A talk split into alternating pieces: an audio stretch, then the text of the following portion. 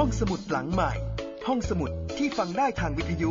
กับรัศมีมณีนิน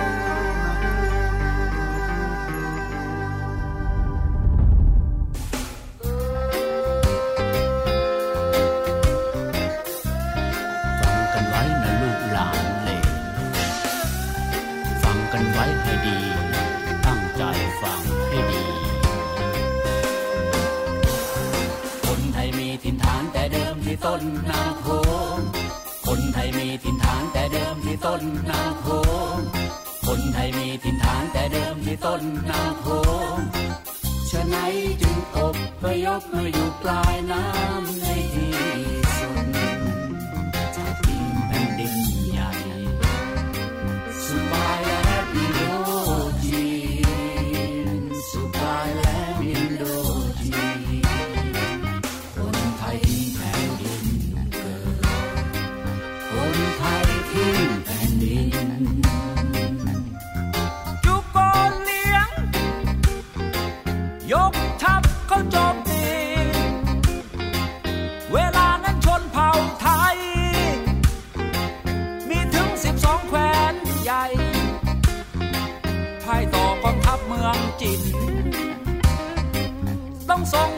song but na ka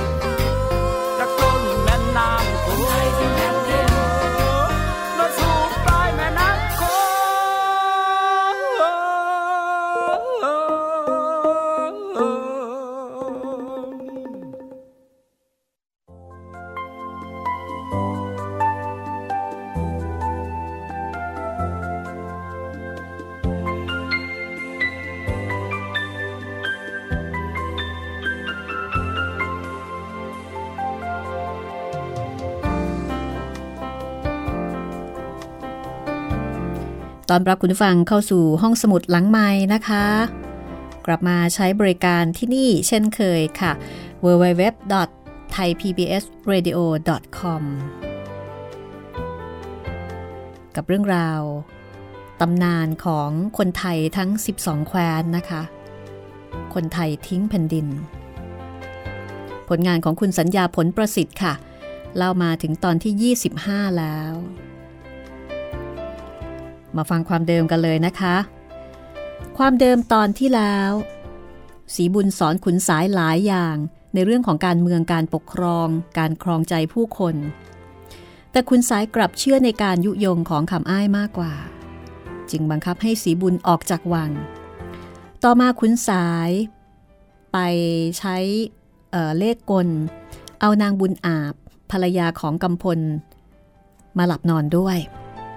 กำพลก็เป็นเหมือนกับว่าเป็นข้าราชการคนหนึ่งในเมือง แล้วก็บังคับนางบุญอาบอกว่าห้ามไปบอกกำพล ถ้าบอกเนี่ยจะฆ่ากำพลซะ แต่ถ้าไม่บอก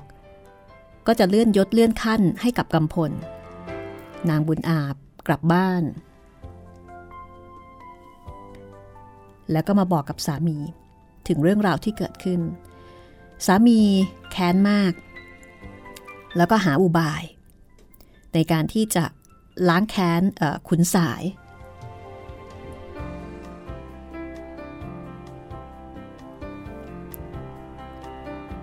กำพลก็เลยแกล้งทำตัวเป็นบ้าค่ะ ซ่องสุมผู้คนที่จะเล่นงานขุนสาย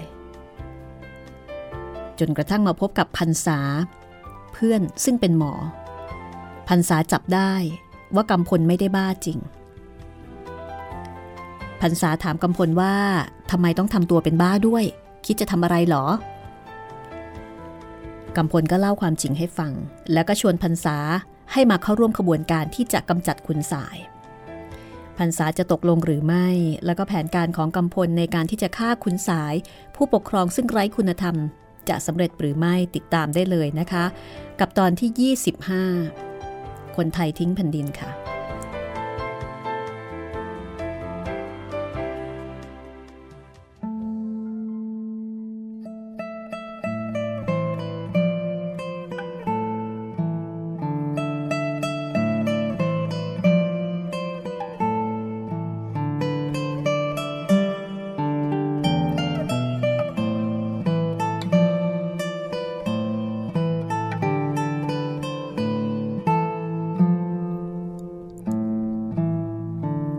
พันษากล่าวกับกำพลว่ากำพลเอ่ยที่สู้กับสหายอื่นๆ คิดการดังนี้ข้าสรรเสริญนัก แต่การช่วยบ้านเมืองนั้น แล้วแต่ผู้ใดจะถนัดทางใดข้าเองสนใจทางอื่นอยู่ ซึ่งไม่ต้องใช้กำลังเข้าทำลายกัน สู้จงอย่าให้ข้าร่วมเลยกำพลก็ไม่ขอร้อง คือถ้าไม่สะดวกใจก็ไม่เป็นไร ต่อมาคนรู้จักอีกคนหนึ่งชื่อว่าสานนมาเยี่ยม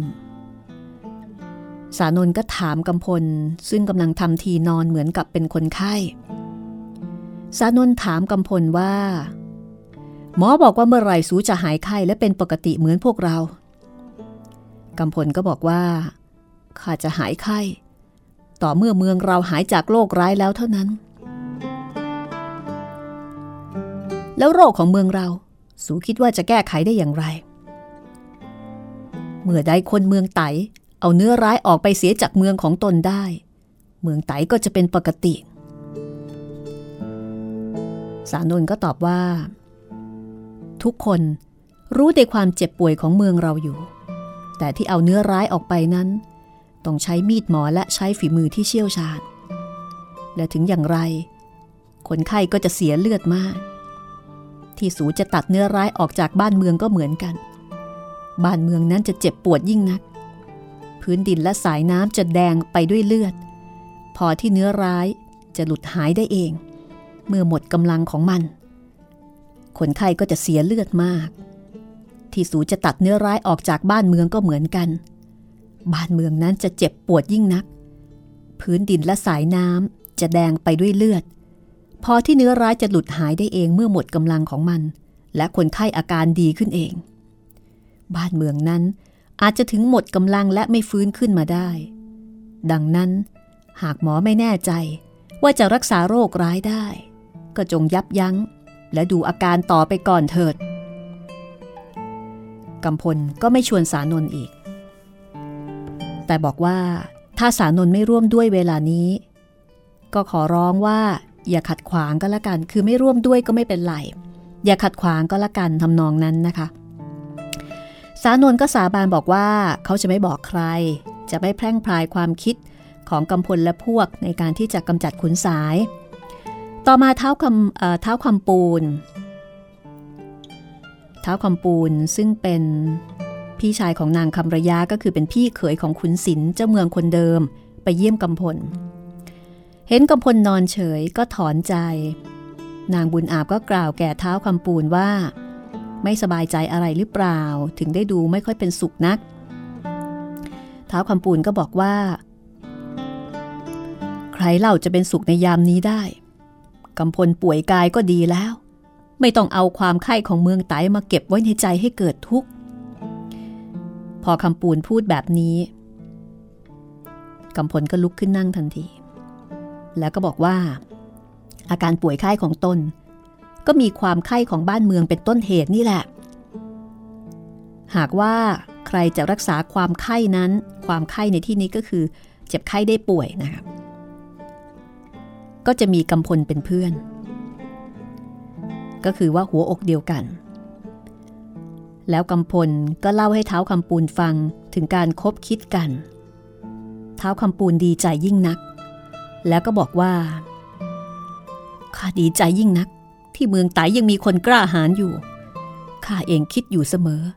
ที่จะชักชวนผู้อื่น ให้ล้มอำนาจของขุนสาย แต่ถูกคนสอดแนมของขุนสายติดตามมิได้ขาด ใครจะไปหาข้าก็ไม่กล้า ข้าจะไปบ้านผู้ใด ผู้นั้นก็จะถูกสงสัยและมีภัย เมื่อสูสามารถรวบรวมพวกได้ด้วยอุบายเช่นนี้ ข้าจะขอร่วมด้วย ได้เท้าคำปูนเป็นพวกนะคะ ก็ถือได้ว่าได้พันธมิตรสำคัญอีกคนหนึ่งเลยทีเดียว ต่อมาผู้คบคิดกัน 15 คน ก็พากันไปชุมนุมในถ้ำนอกเมือง แล้วก็แต่งตั้งเท้าคำปูนเป็นหัวหน้า เท้าคำปูนก็บอกว่า แม้ว่าคนที่มาชุมนุมกันทั้งหมดนี้ จะมีพวกเป็นกำลังอยู่ แต่ถึงอย่างไรก็ยังไม่พอที่จะไปต่อสู้กับทหารจ้างของขุนสาย เพราะฉะนั้นควรจะได้กำลังจากเมืองซัมเมืองศาสตร์และเมืองภูมิเรียงท้าวคำปูนบอกว่าจะให้หลานคือเจ้าคำตันลูกของขุนศิลเขียนจดหมายถึงเจ้าเมืองทั้งสามให้ยกคนมาช่วย เพราะว่าสมัยที่ขุนศิลยังมีชีวิตอยู่นั้น เจ้าเมืองทั้งสามคือเมืองซัมเมืองศาสตร์เมืองภูมิเรียงเนี่ยก็พักดีต่อขุนศิลแล้วก็คงจะพักดีต่อบุตรของขุนศิลต่อไป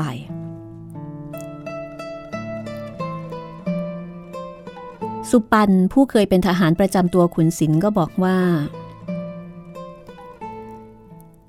ตอนนี้คำตันถูกคุมตัวอยู่ หากคุณสายจับหนังสือหรือว่าจับจดหมายของคำตันได้ หรือถ้าเกิดคุณสายรู้ว่าคำตันเรียกทัพของหัวเมืองทั้งสามมาคำตันจะไม่เป็นอันตรายหรอคำปูนก็บอกว่า เจ้าคำตันเป็นหลานของข้า ข้าก็รักมาก ไม่อยากให้ได้รับอันตราย แต่เจ้าคำตันจะต้องเป็นผู้ครองเมืองต่อไปในภายหน้า ดังนั้นเขาจะต้องทำหน้าที่ของเขาบ้าง เหตุผลนี้ก็ทำให้ทุกคนรู้สึกว่า ได้เลือกหัวหน้าที่ถูกต้องแล้ว แล้วก็ทำให้มีกำลังใจที่จะทำงานยิ่งขึ้นท้าคำปูนไปหาเจ้าคำตันในวังแล้วก็เล่าถึงแผนการให้ทราบ แล้วก็ขอหนังสือจากเจ้าคำตัน พร้อมกับบอกว่า จดหมายของเจ้าคำตันเนี่ย จะช่วยให้ได้คนมาสมทบมากขึ้น ในการที่จะไปต่อสู้กับขุนสาย แต่ว่าเจ้าคำตันจะเขียนให้หรือไม่นั้นก็แล้วแต่การตัดสินใจ เจ้าคำตันก็บอกว่าข้าจะต้องเขียนให้แน่นอน มีใครอีกเล่าที่จะเดือดร้อนจากมือของขุนสาย เหมือนเราแม่ลูก แล้วเจ้าคำตันก็เขียนหนังสือถึงเจ้าเมืองซัมเป็นความว่า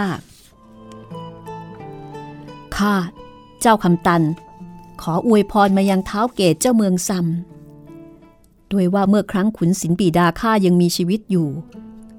สูกับบิดาข้าก็ได้พึ่งซึ่งกันและกัน เมื่อเมืองไตเป็นสุข เมืองซ้ำก็เป็นสุข เมืองไตเป็นทุกข์ เมืองซ้ำก็เป็นทุกข์ เมืองศาสตร์และเมืองภูมิเรียง ก็ผูกพันกับเมืองไตในทำนองนี้ บัดนี้บิดาของข้าสิ้นไปแล้ว แต่เมื่อขุนสายเข้ามารักษาตำแหน่งเจ้าเมือง ในระหว่างข้ายังยาวอยู่นี้ ขุนสายรักแต่อำนาจ แบ่งพนักงานออกเป็นสองพวก ผู้ใดทำงานเพื่อรัษฎรโดยแท้จริง ขุนสายก็มีได้เอาใจใส่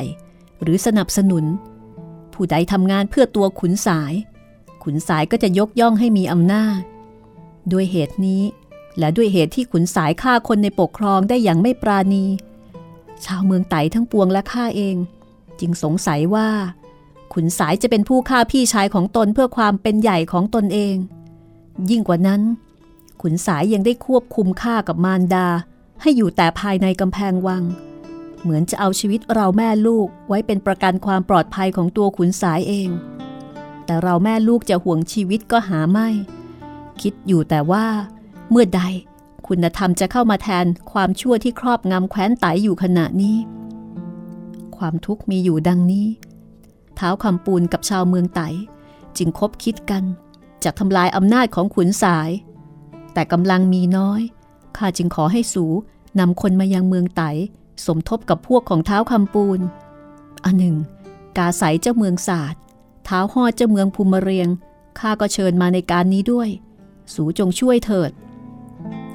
แล้วเจ้าคำตันก็เขียนหนังสือถึงกาใสเจ้าเมืองศาสตร์เท้าหอดเจ้าเมืองภูมิเรียงด้วยข้อความอย่างเดียวกัน แล้วก็มอบหนังสือให้ผู้เป็นลุงเท้าคำปูนพร้อมกับบ่าวห้าคนก็ขึ้นมาลอบออกจากเมืองไป เมื่อไปถึงเมืองซัมเท้าคำปูนก็ไปหาเท้าเกต เมื่อเท้าเกตเห็นหนังสือของคำตัน ก็บอกกับเท้าคำปูนว่า คำปูนเอ่ยเมื่อขุนศิลยังอยู่ เราพูดกันบ่อยๆว่า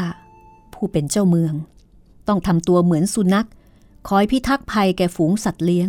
คือรัษฎรในปกครอง แต่ขุนสายกลับทำตัวเป็นสุนัขป่า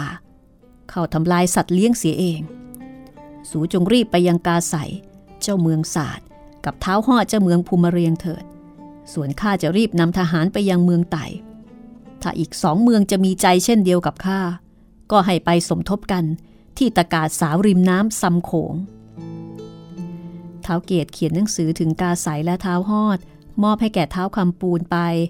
ความในหนังสือนั้นมีว่าให้ช่วยกันปราบขุนสาย ส่วนตนนั้นยกกำลังคนล่วงหน้าไป เท้าคำปูนออกจากเมืองซัมไปหากาใสเจ้าเมืองศาสตร์ เมื่อเท้าคำปูนให้หนังสือของเจ้าคำตัน แก่กาใสเจ้าเมืองศาสตร์อ่าน เท้าคำปูนก็กล่าวแก่กาใสว่า กาใสเอ่ยเมืองศาสตร์กับเมืองตายอยู่ร่วมกันด้วยความสมัครใจ บังคับกันไม่ได้ อันหนึ่ง การเข้าช่วยปราบขุนสายครั้งนี้ หากทำไม่สำเร็จภัยจะมีแก่สูได้ เราจึงมีแต่ความนับถือและความนิยมเท่านั้น ที่จะให้แก่สูสำหรับการเสี่ยงภัยครั้งนี้ กาใสก็บอกว่า ตัวเขาเองก็คอยมานานแล้ว ว่าเมื่อไหร่ ชาวไตจะลุกขึ้นขับขุนสายกับคำอ้ายออก คือรอมานานแล้วเหมือนกัน กาใสบอกว่า ในการต่อสู้ระหว่างคนดีกับคนชั่วนั้นข้าเป็นกลางอยู่ไม่ได้ จะต้องเข้าช่วยขับคนชั่ว เหมือนสุนัขล่าเนื้อขับเหยื่อ สูรีบไปยังเท้าหอด เจ้าเมืองภูมิเรียงเถิด ส่วนข้าจะนำคนไปสมทบกับเท้าเกต แต่ข้าไม่แน่ใจในเท้าหอดนัก เพราะว่าเขากำลังเป็นสุขอยู่กับภรรยาใหม่ แล้วกาไซก็นำทหารไปยังตะกาสาวริมน้ำซำโขง ส่วนเท้าคำปูนก็เดินทางไปยังเมืองภูมิเรียงเท้าฮอดเจ้าเมืองภูมิเรียงนั้น เพิ่งได้เมียใหม่ คือภรรยาคนเดิมตายไปเมื่อปีก่อน ก็ได้ภรรยาใหม่จากเมืองเชียงแสชื่อว่านางลำเผาเท้าฮอดหลงนางลำเผามาก เพราะว่านางคล่องแคล่วในการเจรจา มีฝีมือในการขับร้องและการเป่าขลุ่ยบิดามารดาของนางเป็นชาวเมง อาศัยอยู่ในกระท่อมนอกเมืองเมง มีอาชีพปลูกผักขาย เมื่อเล็กอยู่ นางช่วยบิดามารดาปลูกผักแล้วก็รดน้ำผักทุกวัน นางร้องเพลงไปแล้วก็รดน้ำผักไป นางร้องเพลงได้อย่างไม่เหน็ดเหนื่อย แล้วก็มีเสียงร้องที่ไพเราะมาก ต่อมามีคณะฟ้อนรำจากเมืองเชียงแสเข้ามาแสดงในงานฉลองเมืองเมงเมื่อคณะฟ้อนรำผ่านไร่ผักของบิดานางลำเผาหัวหน้าคณะได้ยินเสียงนางร้องเพลงก็เข้าไปดู เห็นนางรูปร่างงดงามก็เข้าไปขอนางจากบิดา นางลำเผาก็บอกกับบิดาว่าให้ขายนางเสียเถิดเพื่อที่ครอบครัวจะได้สบายขึ้น นางเองก็จะได้ไม่ต้องรดน้ำผักอีกต่อไป บิดานางลำเผาก็ตัดสินใจขายลูกสาวให้กับคณะฟ้อนบรำทีนี้เมื่อไปอยู่ที่เชียงแส นางก็ฝึกการร้องและการเป่าครุย จนไม่มีใครกระทำได้ไพเราะเท่า เมื่อนางอายุได้ 15 พันสงเอานางเป็นภรรยา แล้วก็เอานางไปร้องเพลงในบ้านของคนมีตังบ่อยๆ ต่อมานางลำเพาเปลี่ยนสามี ไปได้กับน้ำเงิน ซึ่งเป็นพ่อค้าขายม้าของเชียงแส และนางก็ช่วยให้น้ำเงินร่ำรวยขึ้นมาก จากการติดต่อของนางกับผู้อื่น ทั้งด้วยสติปัญญาของนางและด้วยตัวของนาง เมื่อน้ำเงินจะติดต่อกับลำพูนเจ้าเมืองเชียงแส นางก็จะไปแทน แล้วก็พยายามให้ลำพูนพอใจในตัวนาง เมื่อนางบุญชวี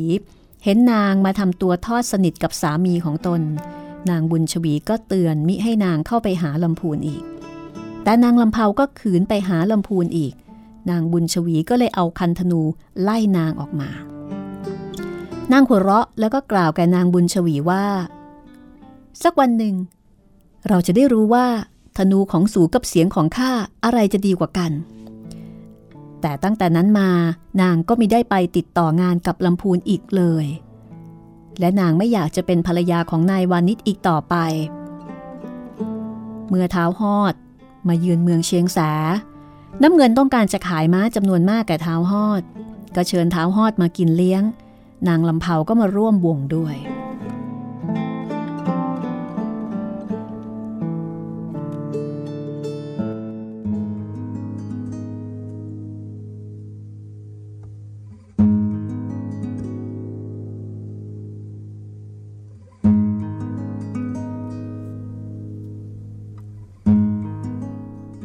างลำเพาเป่าครุย แล้วก็ร้องเพลงให้เท้าฮอดฟัง เมื่อเท้าฮอดจะกลับ นางก็เอาตัวเข้าเบียดเท้าฮอด ยั่วยวนเท้าฮอดต่างๆ นานา เท้าฮอดตอนนั้นเป็นไม้แล้วก็พอใจนางอยู่แล้ว เมื่อกลับจากเมืองเชียงแส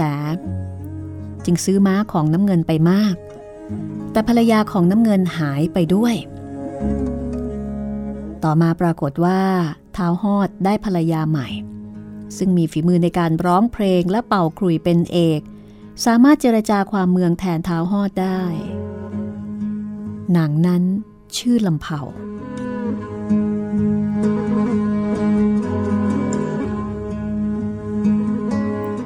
ผู้หญิงคนนี้ไม่ธรรมดาทีเดียว แล้วก็อาจจะเป็นตัวแปรที่ทำให้ท้าวฮอดตัดสินใจที่จะเข้าร่วมหรือไม่เข้าร่วม กับการที่จะส่งคนมาช่วยเจ้าคำตัน เรื่องราวจะเป็นอย่างไรต่อไป เดี๋ยวกลับมาฟังกันต่อหลังเพลงนี้ค่ะ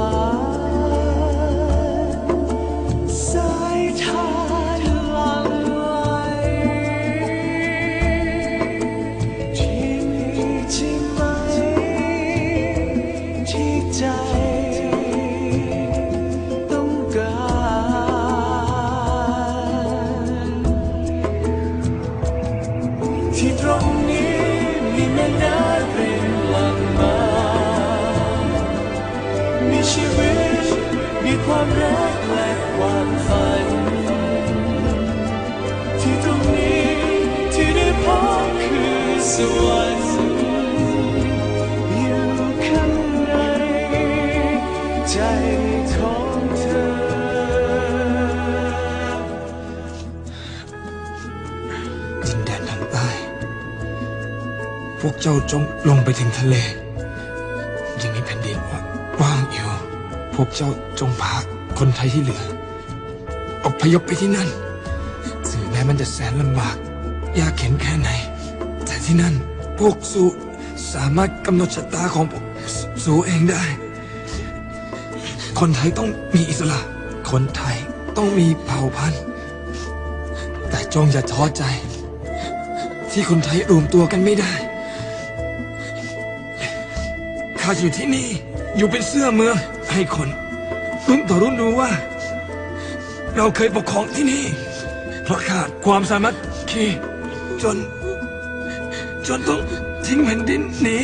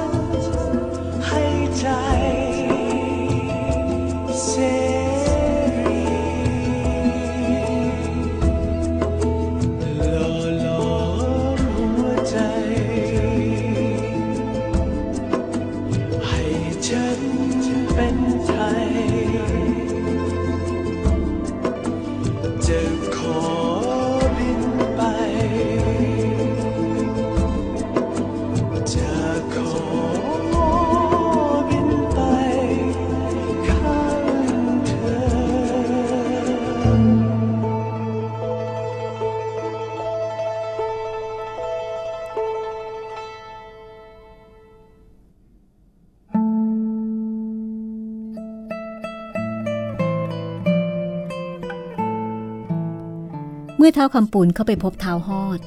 ปรากฏว่านางลำเผาก็ออกมาเจรจาด้วย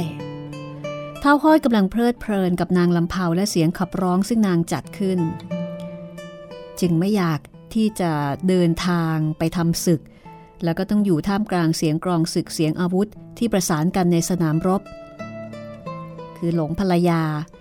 เมื่อเท้าคำปูน อ้อนวอนให้ไปช่วยทำการศึกเท้าฮอดก็นิ่ง นางลำเผาก็บอกกับสามีว่า เท้าคำปูนมาเชิญถึงบ้านแล้ว จงไปช่วยเขาเถิด เมื่อใดเล่า คนจะมีชื่อได้เหมือนเมื่อนำทัพไปสงคราม เมื่อใดเล่า เสียงของสตรีจะน่าฟัง เหมือนเมื่อขับร้องยกย่องฝีมือของนักรบ สูไปแล้วข้าจะเตรียมเสียงประสานไว้รอชัยชนะอยู่ที่นี่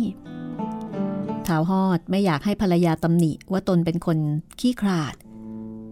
ก็เลยตกลงบอกกับเท้าคำปูนว่า สูจงรีบไปรวบรวมชาวไตเถิด ข้าจะนำทัพไปสมทบกับกาสายและเท้าเกตเท้าคำปูนก็รีบเดินทางกลับเท้าฮอดก็นำทัพภูมิเรียงไปยังต้นแควซำโขง เมื่อเท้าฮอดไปแล้ว นางสนทองคนสนิทของนางลำเผาที่ตามมาจากเชียงแสก็บอกว่า สูให้เท้าฮอดเข้ากับฝ่ายหัวเมืองที่มีกำลังน้อยกว่าขุนสาย ข้าเป็นห่วงนักว่าเราจะหมดคนช่วยเหลือ หากฝ่ายหัวเมืองทำงานไม่สำเร็จ นางลำเผาบอกว่า สนทองเอ่ยคนเราจะมีโชคใหญ่หรือมีชื่อได้ ก็ในเวลาที่บ้านเมืองยุ่งยากข้าจึงให้เท้าฮอดไปร่วมในการศึกครั้งนี้ ฝ่ายหัวเมือง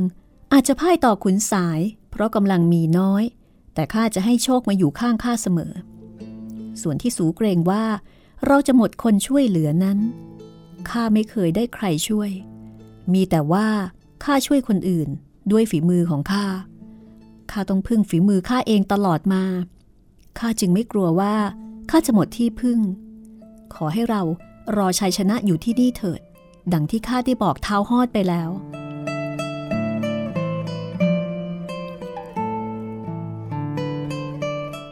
ด้วยเหตุนี้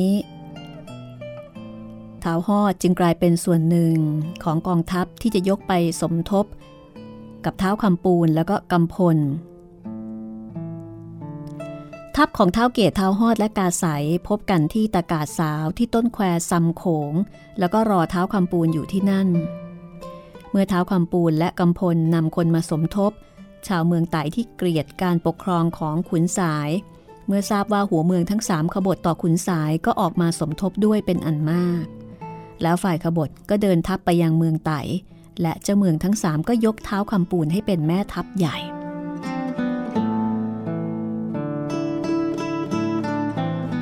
คุณสายเมื่อทราบว่ามีทัพของหัวเมือง แล้วก็ทัพของเท้าคำปูนยกมา ก็เรียกคำอ้ายมาถามว่า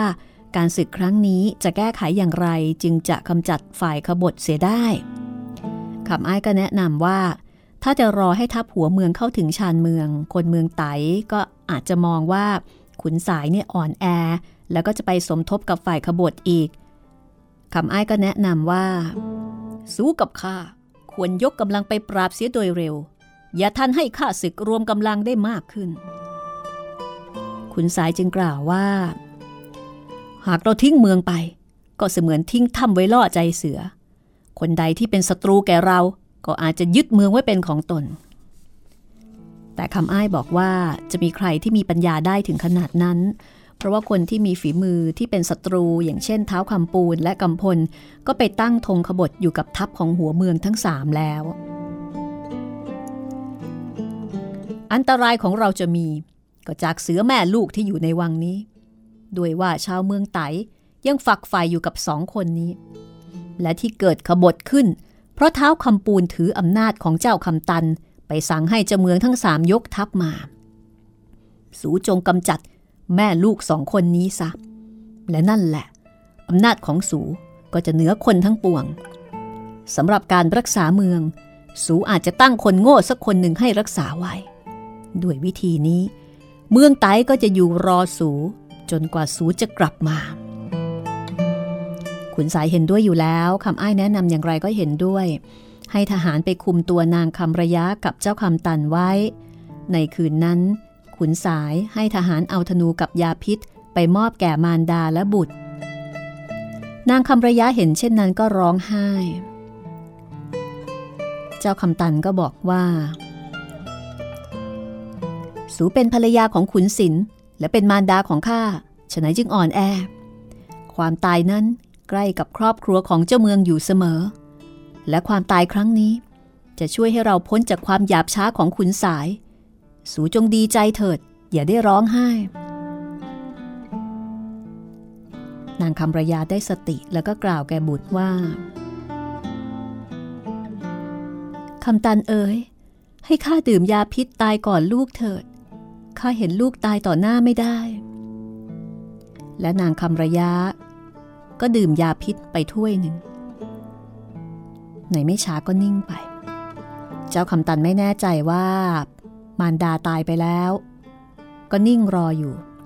คนคุมก็บอกว่า สูจะต้องตายอยู่แล้ว จะช้าอยู่ใหญ่ หรือจะให้ข้าใช้สายธนูรัดคอ สูจงคอยสักครู่เถิดข้าไม่แน่ใจว่า มารดาข้าจะสิ้นลมไปแล้ว หากฟื้นขึ้นมาและเห็นข้าตาย นางจะร้องไห้อีก ในชีวิตของนางร้องไห้มามากแล้ว อย่าให้นางร้องมากขึ้นอีกเลย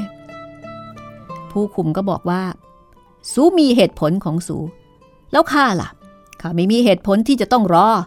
ถ้าสูจะให้ข้าเสียเวลา สูมีอะไรตอบแทนเล่า สูได้เบี้ยหวัดเป็นประจำจากบ้านเมืองแล้ว สูไม่ควรจะมาเรียกเอาจากชาวบ้านอีก ผู้คุมก็บอกว่า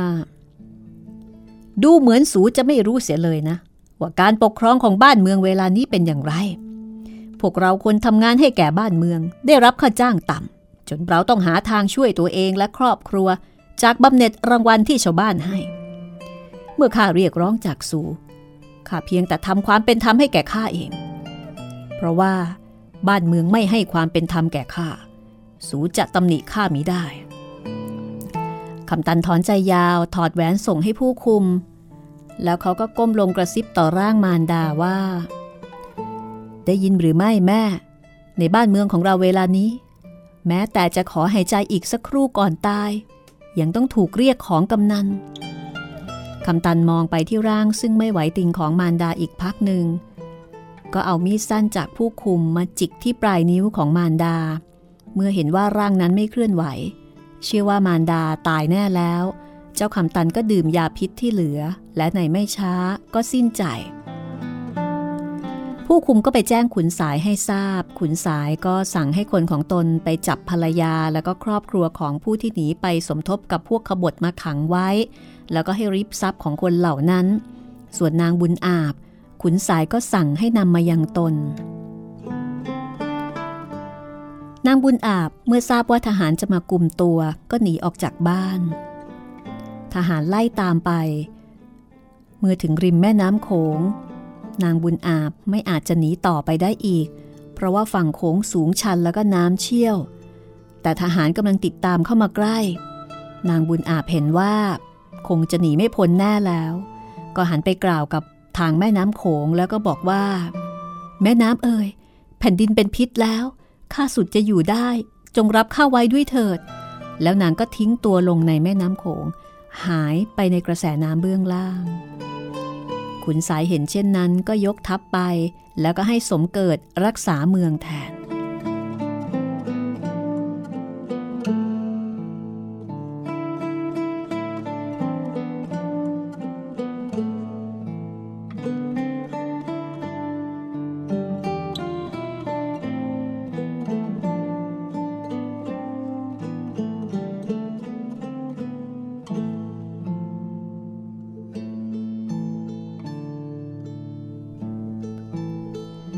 สองฝ่ายมาพบกันที่หมู่บ้านตองสา ซึ่งชาวบ้านมีอาชีพทำนา แต่ว่าทุ่งนาแถบนั้นดินไม่ดีทำนาไม่ได้ผล ทัพทั้งสองรบกันณที่นั้นเป็นเวลาสามวัน ทหารทั้งสองฝ่าย กลายเป็นศพไปเป็นอันมาก แล้วทั้งสองฝ่ายก็ตั้งทัพยันเงินอยู่ ต่อมาฝ่ายทัพของขุนสายขาดแคลนน้ำจึงถอยทัพไป ทัพฝ่ายหัวเมืองก็ติดตามไป ทั้งสองฝ่ายทิ้งศพทหารไว้ทั้งหมด 6,000 คน ในปีนั้นและปีต่อมา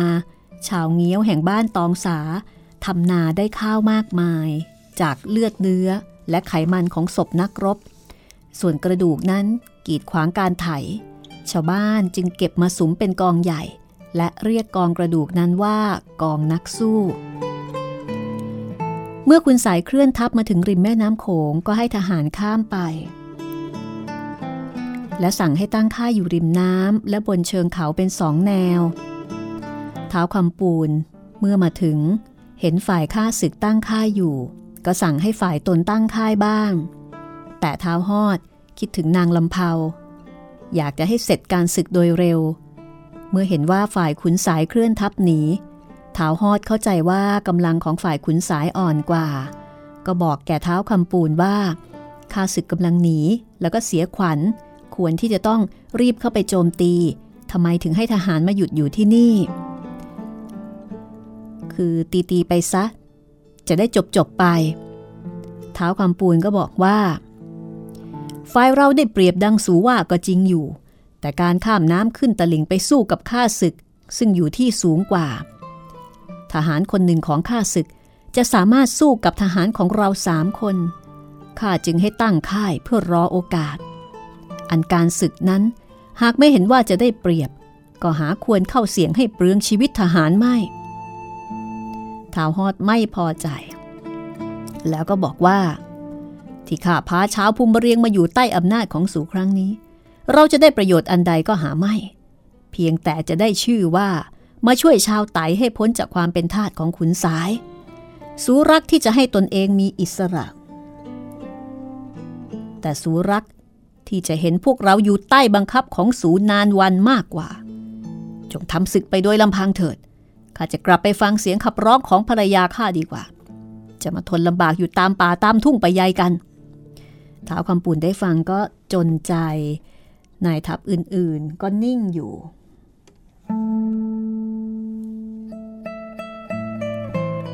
คือ ถ้าขาดกำลังจับภูมิเรียงแล้ว ก็คงยากที่จะชนะขุนสายได้ ในส่วนของกำพลนั้น ก็มีคนส่งข่าวว่านางบุญอาบเนี่ยกระโดดน้ำตายซะแล้วเพื่อหนีอำนาจของขุนสายกำพลก็ยิ่งแค้นขุนสายหนักขึ้น กล่าวแก่เท้าคำปูนว่า ที่เท้าคำปูนเป็นห่วงชีวิตทหารนั้น ก็สมควรแก่หน้าที่ของแม่ทัพใหญ่ ส่วนหน้าที่ของเราคือการฟังคำสั่งของแม่ทัพ แต่เราที่อยู่ใต้บังคับบัญชาหากลัวความตายไม่ หากเราชนะศึกได้เร็ว ชาวไตก็จะเป็นอิสระได้เร็ว หากเราต้องเสียชีวิตเราก็ได้ทำหน้าที่ของเราแล้ว และชีวิตของเราก็จะพ้นความเป็นทาสของขุนสาย ดังนั้นในการรบครั้งนี้เราไม่มีอะไรที่จะต้องเสีย แต่ถ้าเราล่าช้าไป ความเดือดร้อนก็จะมีแก่ผู้บำรุงกองทัพ รัษฎรจะต้องส่งสเสบียงอาหารให้เราเพิ่มขึ้น ความไม่พอใจจะเกิดขึ้นแก่รัษฎรของเมืองซัม เมืองศาสตร์และเมืองภูมิมเรียง เหตุนี้ข้าจึงว่าควรยกข้ามน้ำไปสู้กับข้าศึก ข้าเองจะอาสาออกหน้าทหารทั้งปวง ในกองทั้งปวงก็โห่ร้องดีใจ เท้าคำปูนก็สั่งให้ทหารรุกข้ามลำน้ำไป กำพลนั้น มือซ้ายถือโล่หนัง มือขวาถือหอก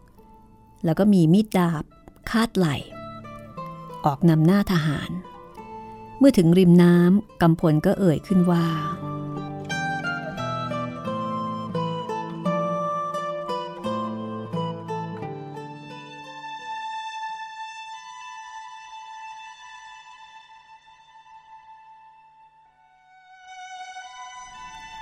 นางโขงเอย ในชีวิตของบุญอาบเมียข้านางไม่เคยพูด หรือทำอะไรให้กระเทือนผู้อื่นแม้แต่น้อย แต่ขุนสายยังทำลายนางได้ บัดนี้ขุนสายอยู่ข้างหน้าโน้นข้าขอข้ามสูไปแก้แค้นให้แก่นาง หากไม่สำเร็จข้าจะไม่ข้ามมาอีก แล้วกำพลก็ลุยน้ำนำหน้าทหารไป ฝ่ายทัพของขุนสายเห็นข้าศึกข้ามาก็ระดมยิงธนูขวาง ทหารฝ่ายหัวเมืองที่ตายและบาดเจ็บไปก็ไม่น้อยลำน้ำโขงณที่นั้นมีเนินทรายอยู่กลางน้ำเมื่อทหารฝ่ายหัวเมืองถึงเนินทรายพลธนูก็พากันประดมยิงไปยังฝ่ายขุนสายบ้าง แล้วทัพราบเบาและราบหนักทางฝ่ายเท้าคำปูนก็รุกต่อไป เพื่อประจันบานกับข้าศึก ฝ่ายเท้าฮอดเมื่อนำทหารไปถึงเนินทรายกลางน้ำโล่ของเท้าฮอดถูกธนูหกลูก ท้าฮอดรู้สึกว่ากำลังของลูกธนูฝ่ายข้าศึกแรง ก็เกิดความกลัว บอกกับนายกองว่าให้นำทหารล่วงหน้าไป ตนจะหยุดบวงสวงนางโขงอยู่ที่นี่ก่อน เพื่อขอให้นางโขงช่วยให้เป็นฝ่ายมีชัย แล้วเท้าฮอดก็หยุดเพื่อบนบานอยู่ที่เนินทรายนั้น คือเรียกนางโขง แม่น้ำโขงว่านางโขง แล้วก็ให้ทหารของตนในล่วงหน้าไป ฝ่ายทัพหัวเมือง เมื่อรุกไปถึงตลิ่งริมน้ำก็ถูกทหารของขุนสาย พุ่งหอกซัดมาดุดหาฝน เมื่อแนวแรก พุ่งหอกของตนแล้ว ก็ถอยกลับไป แล้วแนวที่สองก็วิ่งเข้ามาอีก พุ่งหอกซัดของตนไปยังทหารฝ่ายหัวเมืองอีก ซึ่งขณะนั้นกำลังลุยน้ำอยู่ ทหารราบเบาของขุนสาย พุ่งหอกเป็นระลอกดังนี้ แต่ทหารฝ่ายหัวเมืองมิได้ย่อท้อ บางคนร้องบอกข้าศึกซึ่งเป็นคนไทยด้วยกัน ให้พุ่งหอกมาเพิ่มเติมอีก บางคนที่ถูกหอกก็ลอยตามน้ำไป ส่วนกำพลนั้น เห็นขุนสายยืนม้าอยู่บนฝั่งก็แค้นใจ ร้องเร่งทหารให้ตามไป โลของกำพล ถูกหอกซัดปักเต็ม และเมื่อขึ้นถึงตลิ่ง กำพลก็โยนโล่ทิ้ง แล้วนำทหารวิ่งขึ้นไปบนฝั่ง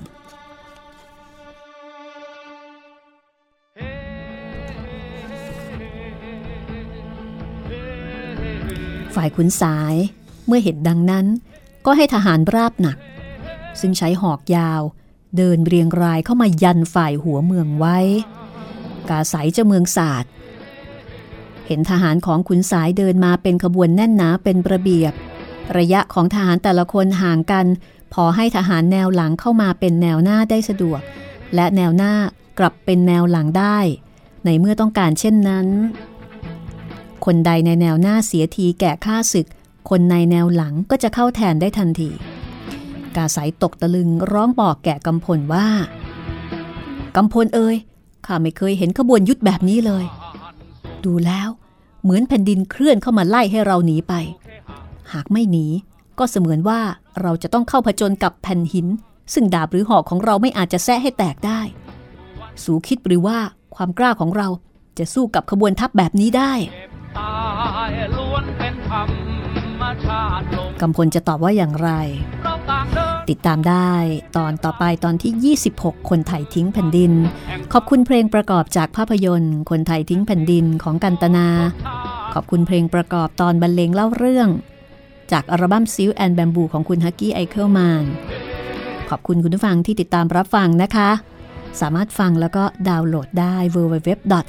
thaipbsradio.com แล้วพบกันใหม่ตอนหน้า สวัสดีค่ะ